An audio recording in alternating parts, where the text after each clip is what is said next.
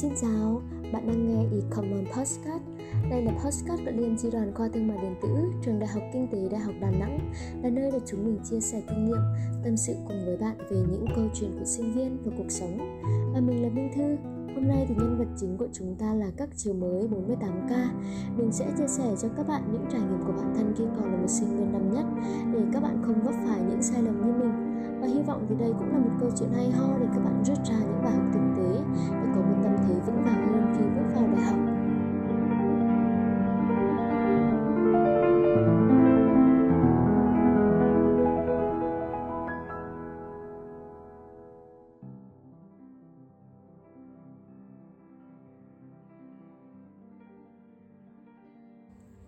Thời điểm bây giờ thì các bạn 2K4 cũng đã vào học chính thức và bắt đầu một hành trình mới ở một thành phố xa lạ rồi.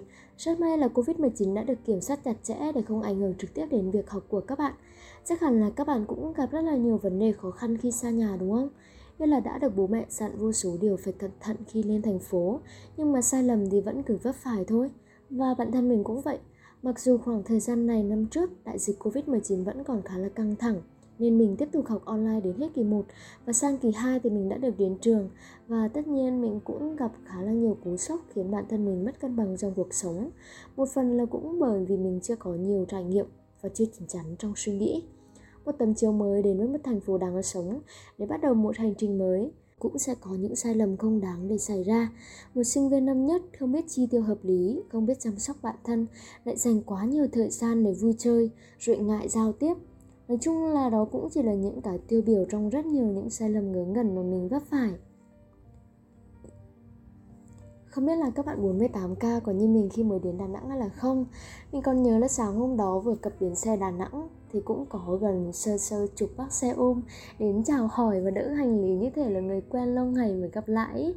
Vừa về tới phòng thì mình nghĩ kiểu Hmm, một cuộc sống tự do bay nhảy đã bắt đầu rồi đây. Nhưng mà vào được ít hôm thì mình lại thấy không có ổn. Vừa phải bắt nhịp với môi trường mới, Vừa phải trải qua đa cảm xúc khi xa nhà. Trong mình bắt đầu le lói hình ảnh cuộc sống bay màu Chứ không phải bay nhảy như lúc đầu nữa rồi. Và chắc chắn vấn đề đầu tiên mà mình đối mặt đó chính là nhớ nhà. Cảm xúc trở nên nhạy cảm. Bởi đây cũng là lần đầu tiên mình xa nhà, phải lo tất cả mọi thứ ở một thành phố mới thì thực sự khá là khó khăn. Giờ năm 2 rồi nhưng nếu hỏi mình có nhớ nhà hay không ấy, thì chắc chắn là có chứ. Tuy nhiên khi mà mình ngồi đây để nói với các bạn điều này tức là mình đã cân bằng được cảm xúc không để nó ảnh hưởng quá nhiều đến cuộc sống hiện tại. Bây giờ thì Covid-19 đã được kiểm soát và mình nghĩ các bạn 48K nên tham gia các hoạt động tình nguyện của trường, của khoa bởi đây sẽ là cách tốt nhất để các bạn lắng được cảm xúc nhớ nhà xuống cũng như hòa nhập với nhịp sống ở đây. Điều mà đến bây giờ thì khi mình nhìn lại cũng khá là thất vọng về bản thân. Đó là khi đặt chân đến thành phố đáng sống, Mình đã mong chờ vào một cuộc sống mới sẽ trở nên tốt đẹp hơn.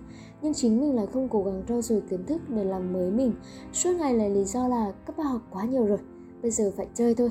Để bao biện cho sự lời nhắc của bản thân. Đến gần hạn nộp bài rồi mới tá họa chạy deadline.